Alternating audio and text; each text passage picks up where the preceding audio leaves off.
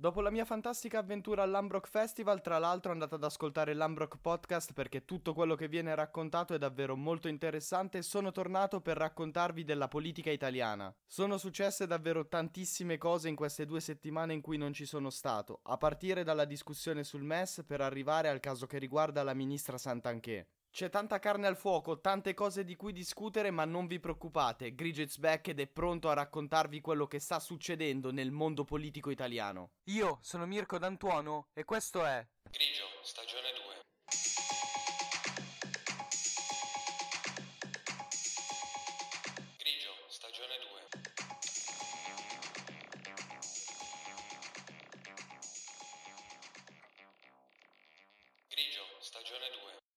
Durante la mia assenza, credo ve ne siate accorti, uno degli argomenti principali è stata la discussione per quanto riguarda la ratifica del MES, il meccanismo europeo di stabilità. Siamo l'unico paese dell'Eurozona a non avere ancora fatto questo passaggio e ci sono delle motivazioni ovviamente perché sta avvenendo questo. Non è infatti un caso che venerdì, il 30, quando è iniziata la discussione in Parlamento su questo argomento erano presenti circa una ventina di deputati sui 400 totali. Sostanzialmente da sempre, dal giorno in cui si è insediato l'esecutivo Meloni, su questo tema ha un po' di difficoltà a prendere una posizione in maniera forte. Le motivazioni per cui succede questo sono diverse, una fra tutte è che al governo c'è la Lega, un partito che da sempre è contrario a questo meccanismo europeo di stabilità. Fondamentale quando si parla di queste cose è capire di cosa si sta parlando effettivamente, quindi come funziona questo strumento economico. Nasce nel 2012 sulla base di quello che definirei un ragionamento semplice ma molto logico ed efficace. Se all'interno dell'Eurozona, ovvero quel gruppo di paesi che hanno come moneta nazionale l'euro, c'è qualche paese con delle gravi difficoltà economiche, queste saranno problematiche anche per l'economia dell'intera Unione Europea. Motivo per il quale esisteva già il Fondo Europeo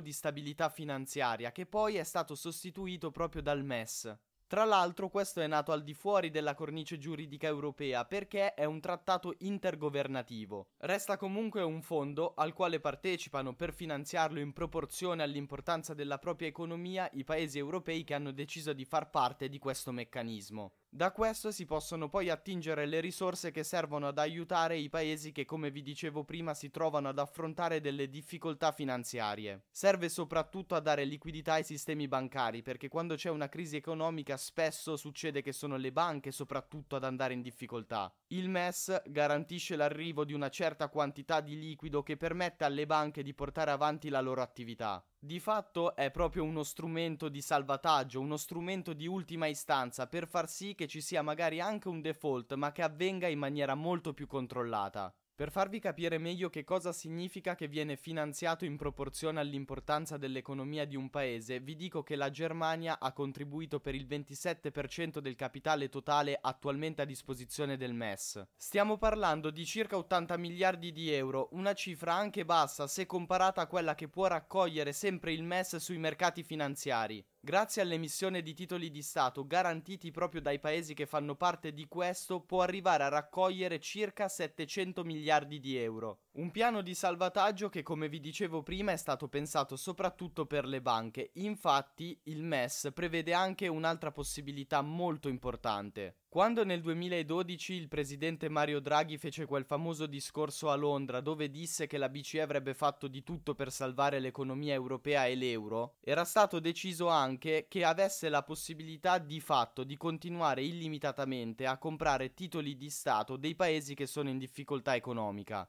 Cosa importantissima perché quando una nazione si trova in difficoltà economica nessuno presta soldi alle banche di questa e quindi la BCE tramite questo meccanismo riesce a far arrivare della liquidità. Così facendo, come vi dicevo prima, si garantisce il fatto che le attività bancarie possano andare avanti. Questo non è poco perché per quanto possa dare fastidio le economie occidentali sono rette proprio dalle banche. Detto così sembra uno strumento che ha soltanto delle cose positive e quindi non si può capire perché qualcuno non lo apprezzi molto. Ma chi appunto lo contesta lo fa perché all'interno di questo meccanismo è prevista una cosa che dà un po' fastidio soprattutto alla classe politica dei vari paesi. Quando una nazione chiede di attingere ai fondi messi a disposizione dal MES, deve accettare anche di attuare un piano di riforme per sistemare la propria economia. Questo è composto di norme e decisioni da prendere che sono tutte, o almeno la maggior parte, molto impopolari. Come immaginabile, dato che stiamo parlando di paesi che hanno problemi finanziari, prevede di fatto un grosso taglio della spesa pubblica. Significa andare a intaccare molto da vicino la vita dei cittadini, per esempio modificando il sistema pensionistico. Tutte cose che sostanzialmente fanno perdere voti se vengono fatte.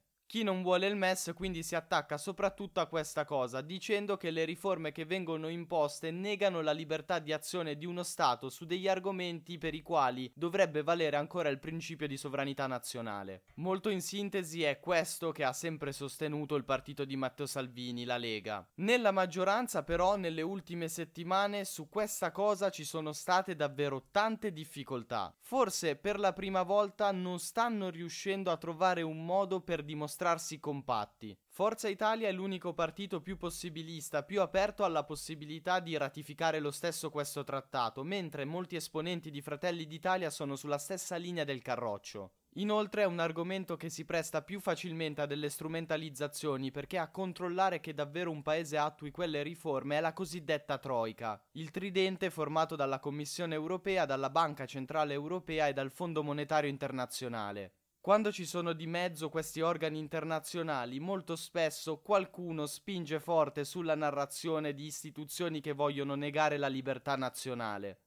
Quando si sceglie di non decidere, che è quello che sta facendo l'esecutivo Meloni da quando si è insediato per quanto riguarda il MES, si rischia di andare incontro a certi cortocircuiti davvero difficili da spiegare. All'inizio la Presidente del Consiglio ha detto che si sarebbe attesa la decisione della Corte Costituzionale tedesca sul ricorso presentato che avrebbe potuto portare alla negazione della ratifica da parte del Parlamento tedesco di questo meccanismo. Il ricorso è stato respinto, quindi in Germania il MES è stato ratificato ufficialmente e l'Italia l'Italia è rimasto l'unico paese a non averlo fatto. Da lì in poi ci sono stati in realtà dei mesi di silenzio su questo argomento fino a quando nelle ultime settimane si è tornato a discutere di questa cosa. Per la precisione, quello che deve ratificare il Parlamento italiano è la nuova versione del MES, nata dopo delle lunghe trattative iniziate nel 2018. Queste erano partite proprio perché per alcuni paesi le riforme imposte erano troppo nette, per altri, i paesi del nord Europa o la Germania, che come vi dicevo prima è quella che più contribuisce al fondo, c'è sempre il rischio che questo strumento sia utilizzato dai paesi con economie più fragili per fare e per compiere delle spese più grosse di quelle che si possono permettere, perché sanno che poi esiste questo meccanismo che li può salvare punti di vista che definire opposti è quasi un eufemismo. In ogni caso hanno portato a un risultato che però è un risultato ovviamente di compromesso. Cosa evidentissima se si va a guardare che cosa si è deciso di fare con le cosiddette linee di credito precauzionale messe a disposizione dal MES. Su questo l'Italia e altri paesi con un'economia un po' più fragile hanno spinto affinché fossero accessibili senza dover sottoscrivere un piano di riforme dure come quello di cui parlavamo prima. I paesi del Nord Europa e la Germania non hanno preso bene questa cosa e hanno insistito affinché si aggiungesse una clausola. Possono accedere alle cosiddette PCCL, ovvero le linee di credito precauzionali del MES, soltanto i paesi che hanno un'economia che rispetta i criteri di Maastricht. Su 19 paesi, 10 non lo fanno, compresa l'Italia. Quindi di fatto questa possibilità in più che è stata messa, il nostro paese non la potrà mai ottenere perché è stata inserita quest'altra clausola. I paesi periferici che sono quelli ad avere un'economia più fragile possono essere però contenti per quello che si è deciso per quanto riguarda il backstop. Si potrà finanziare con una cifra fino a 55 miliardi di euro il cosiddetto fondo di risoluzione unico. Questo è uno strumento specifico che fa parte sempre del MES e che serve ad aiutare le banche in difficoltà. Il fatto che possa essere finanziato con una cifra così alta rende più sicuri gli istituti bancari presenti nei paesi che, come vi dicevo prima, hanno un'economia più fragile.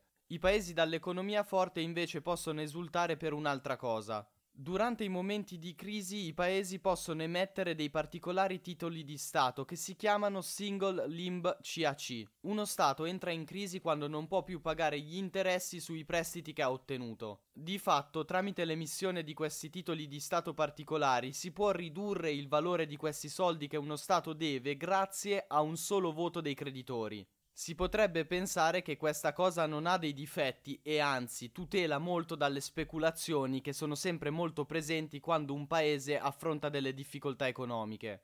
Il fatto è che comunque i paesi periferici sono già considerati più vulnerabili, quindi chi di solito gli ha prestato i soldi lo continuerà a fare, ma a tassi di interesse più alto. Motivo per cui questa cosa è stata contestata da una parte della politica italiana e anche dal governatore di Banca Italia Visco. In poche parole, il rischio è che ci costerà in futuro molto di più chiedere dei soldi in prestito. Tutte queste cose, come vi dicevo prima, hanno creato diverse difficoltà nella maggioranza. La stessa Giorgia Meloni, fino a quando non è stata presidente del Consiglio, in realtà era bella agguerrita contro il MES. Da quando poi ha iniziato a guidare il governo, ha cambiato un po' la sua posizione, soprattutto ha iniziato ad utilizzare dei toni un po' più moderati. Non tanto tempo fa è stata ospite della nota trasmissione televisiva Porta a Porta condotta da Bruno Vespa e ha detto che bisogna riflettere anche sul fatto che la mancata ratifica da parte dell'Italia blocca la nuova versione del MES a tutti i paesi. Motivo per cui ultimamente la pressione da parte delle istituzioni europee è diventata sempre più forte sul Parlamento italiano.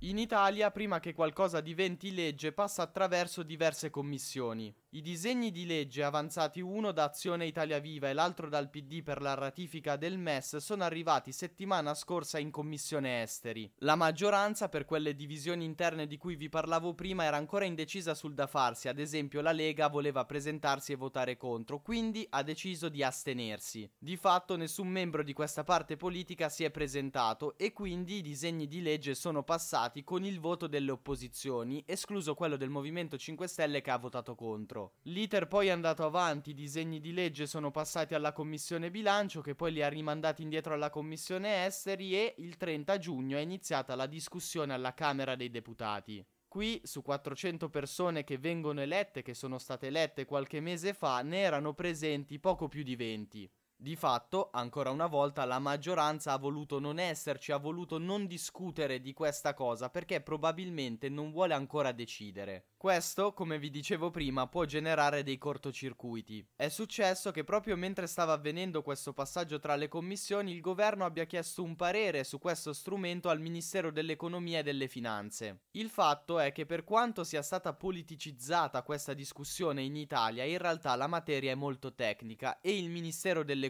si è espresso con un parere molto favorevole. Questo è l'opposto di quello che cercava l'esecutivo Meloni, ovvero dei motivi per i quali giustificare questo ritardo su una decisione che è da prendere. Ad aver dato un parere così tanto positivo sul MES è stato proprio quel ministero guidato da un leghista, da un esponente della Lega, il partito più avverso a questo strumento economico. Il governo sembra essere molto deciso a rimandare il tutto a dopo l'estate. Prima vuole portare avanti altre due trattative, quella sullo sblocco della rata del PNRR e quella che riguarda il nuovo patto di stabilità e di crescita, ovvero quello che detta le regole per i bilanci nazionali dei Paesi membri dell'Unione Europea. In generale, credo che si sia capito, è una materia molto tecnica, quindi bisognerebbe evitare di politicizzare, di strumentalizzare questo argomento. La cosa ha già creato dei problemi. Durante la pandemia c'era la possibilità di ottenere dei finanziamenti fino al 2% del PIL per quanto riguarda il settore sanitario, quello maggiormente colpito.